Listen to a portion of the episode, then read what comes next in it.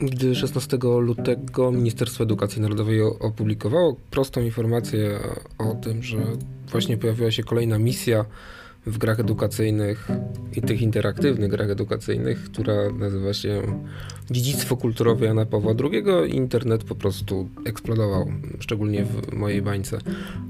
I o ile recenzję tej produkcji, gry, tytułu, jak zwał, tak zwał, możecie przeczytać na dowolnym portalu zajmującym się cyfrową rozrywką, od Poligami przez Spidersweb, nawet Polityka postanowiła kilka słów dołożyć. Wyborcza znowu zajmowała się kosztami, ale to jest zupełnie, zupełnie inna kwestia. Ja mam wrażenie, że troszeczkę tutaj mijamy się z kontekstem, mijamy się z celem. Już samo ministerstwo nie do końca wie, jak nazywać te lekcje, te zajęcia, które proponuje.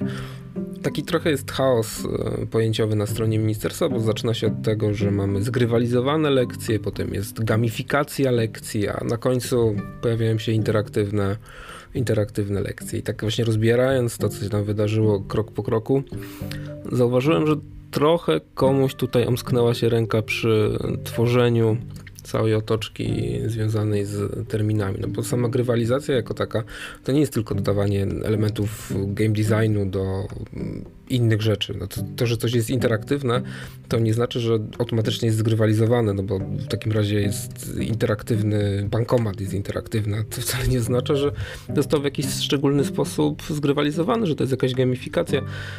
Game design jasno pokazuje, że elementy gamifikacji, elementy grywalizacji, bo będę chyba raczej posługiwał się tym terminem, bo jest po prostu łatwiejszy do wymówienia, są proste, banalne wręcz. Punkty, rankingi, angażowanie w różnego rodzaju historie, pokazywanie różnego rodzaju kontekstu, zmuszania do reakcji na ten kontekst odbiorcy. I chyba tego wszystkiego nie ma w produkcjach stworzonych przez men. No i teraz można się zadać sobie banalne pytanie, dlaczego? Bo to nie są gry.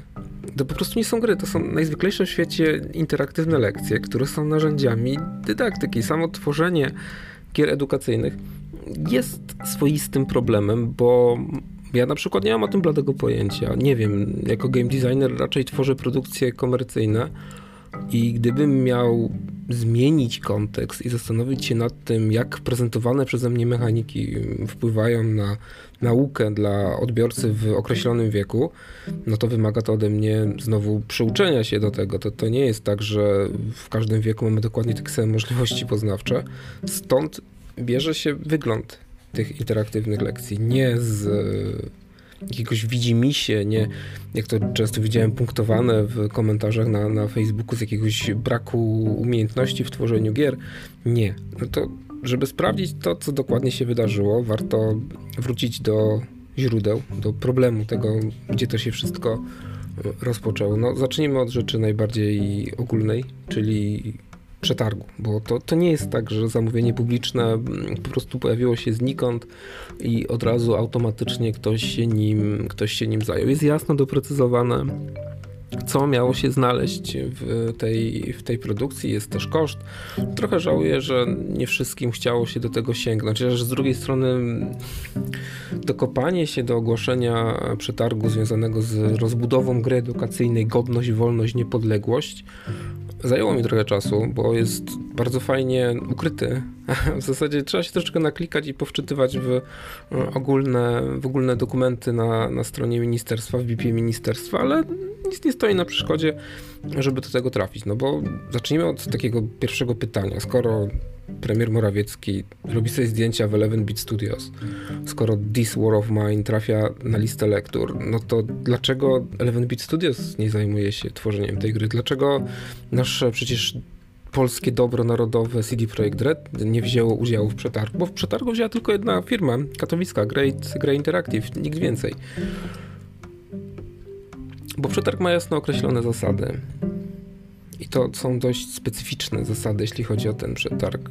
Jednym z punktów jest to, że firma biorąca udział w przetargu musi w ciągu ostatnich trzech lat mieć wykonaną jedną usługę o charakterze edukacyjnym o zasięgu ogólnopolskim lub w okresie trzech lat stworzyć trzy usługi szkoleniowe, edukacyjne.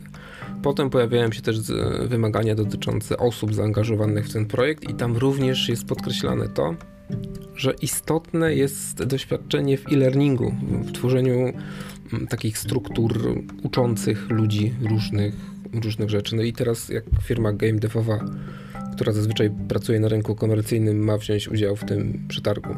No nie, nie weźmie, no bo jeśli ktoś robi gry, robi je komercyjnie, no to raczej nie zajmuje się też tworzeniem platform e-learningowych, usług e-learningowych lub po prostu usług szkoleniowych. No nie, po prostu siedzi, robi gry, sprzedaje te gry. No i to jest odpowiedź na tę wielką tajemnicę, która od czasu do czasu gdzieś tam się pojawiała i, i była też podnoszona. Dlaczego? Dlaczego nie oni? No bo nie ma szans. Przecież eleven bit studios w żaden sposób nie tworzyło gier edukacyjnych, nie tworzyło platform e-learningowych, podobnie C D Projekt Red lub podobnie jak wiele innych polskich firm game devowych. Ale samo Great Interactive też nie jest winne temu, że ta gra wygląda tak, jak wygląda. Znowu, przetarg. To jest źródło tego wszystkiego, co się wydarzyło. Tam jest jasno rozpisane, jak mają wyglądać te gry. Jasne, no tam macie tam interakcje wypisane i to są bardzo ogólne interakcje, jak przeciąganie elementów, podpisywanie elementów. Szanuję osobę, która stwierdziła, że scenariuszem gry dla osób w edukacji ponadpodstawowej, w ogóle scenariusz gry dla osób w edukacji ponadpodstawowej będzie oparty o quiz. No okej, okay, no faktycznie. Najlepiej po prostu posadzić piętnaście osób przed komputerami i niech odpowiadają na pytania. No, grywalizacja pełną gębą. I to jest właśnie problem mindsetu, problem tego nastawienia, który się tam pojawił. Jak mieli zrobić te gry ludzie, którzy w gry po prostu nie grają? To jest jedna rzecz. Druga. Jak miały to być gry?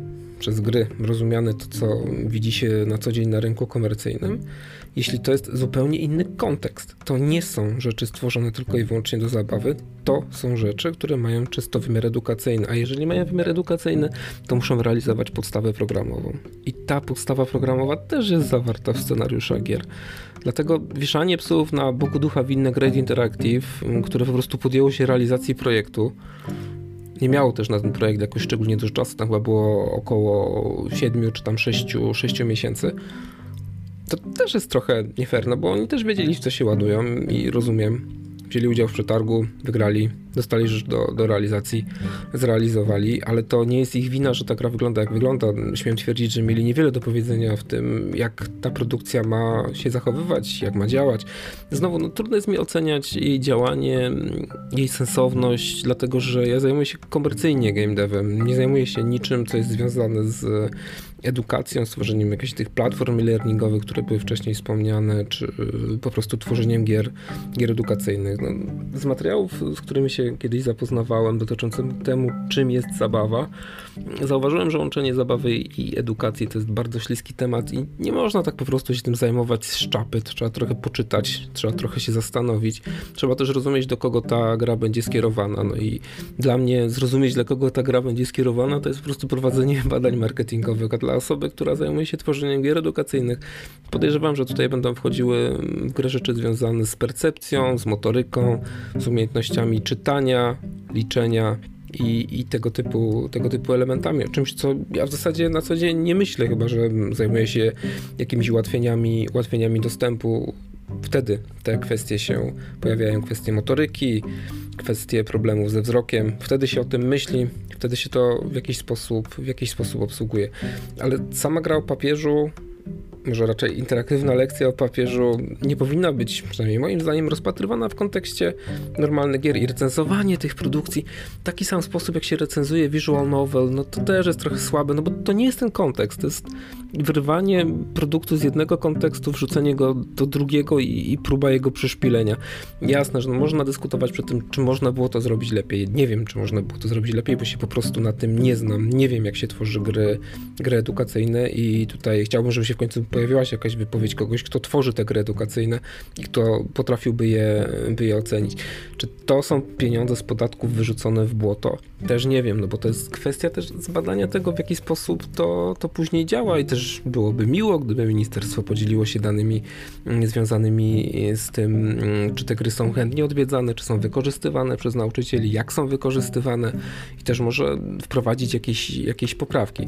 No i ostatnią sprawą to jest ten, ten dysonans, który ja cały czas przeżywam, patrząc na te produkcje i przypominając sobie pana premiera Morawieckiego, robiącego sobie zdjęcia w eleven bit studios i to wielkie ogłoszenie, że eleven bit studios This War of Mine będzie, będzie grą na maturze. To jest nierealne, to jest bzdura i śmiałem się z tego od początku, to ludzie się pukali w głowę i mówili, że powinien być dumny, że game dev został uznany. Nie, nie został uznany, to, to nie jest jakaś dziedzina, która potrzebuje szczególnego uznania. Ale jak ma być lekturą na maturze, jeśli trzeba zrobić z tego scenariusz lekcji, jeśli trzeba te produkcje zaprezentować, a to nie jest produkcja tworzona z intencją ku temu, aby była edukacyjna. eleven bit studios tworzy gry jako doświadczenie i to są gry komercyjne realizowane w game designie z zupełnie inną, zupełnie inną intencją. Jak tu przeprowadzić lekcję? Czego nauczyć? Jak zaprezentować tę grę? Jak przeprowadzić w ogóle zajęcia z tej, z tej lektury, jak zadawać odnośnie niej pytania, trzeba badać wybory uczniów, trzeba badać reakcje na to, to też wymaga zupełnie innego przygotowania i gry, które pojawiły się na stronie ministerstwa, te interaktywne lekcje, cały czas mówię gry, ale to jest jakiś dziwny odruch, świadczą o tym, że ludzie nie są, ludzie, przez ludzi mówię nauczycieli, nie są przygotowani do pracy z takim medium i nie będą w stanie odpowiednio tego, tego przedstawić, a to też nie jest po prostu ich wina, no bo jest jak jest, ktokolwiek się zetknął z edukacją od tej drugiej strony doskonale wie, jak to wygląda i że te zmiany nie trzeba zaczynać, w zasadzie nie powinno się jej zaczynać od tego, żeby wprowadzać różnego rodzaju nowe media i, i chaotycznie plątać się w terminach na, na stronie ministerstwa, nazywając produkt kilkoma różnymi tytułami, nazwami i próbując go wcisnąć absolutnie wszystkim jako odkrycie tysiąclecia. Tylko trzeba się zająć tymi problemami naprawdę u źródła, a nie dyskutować o tym, czy This War of Mine to jest dobra produkcja na maturę i czy gra o papieżu to jest gra o papieżu, czy może można było to zrobić lepiej i, zastan- i zastanawiać się nad tym, dlaczego to jest tak, yy, tak popsute.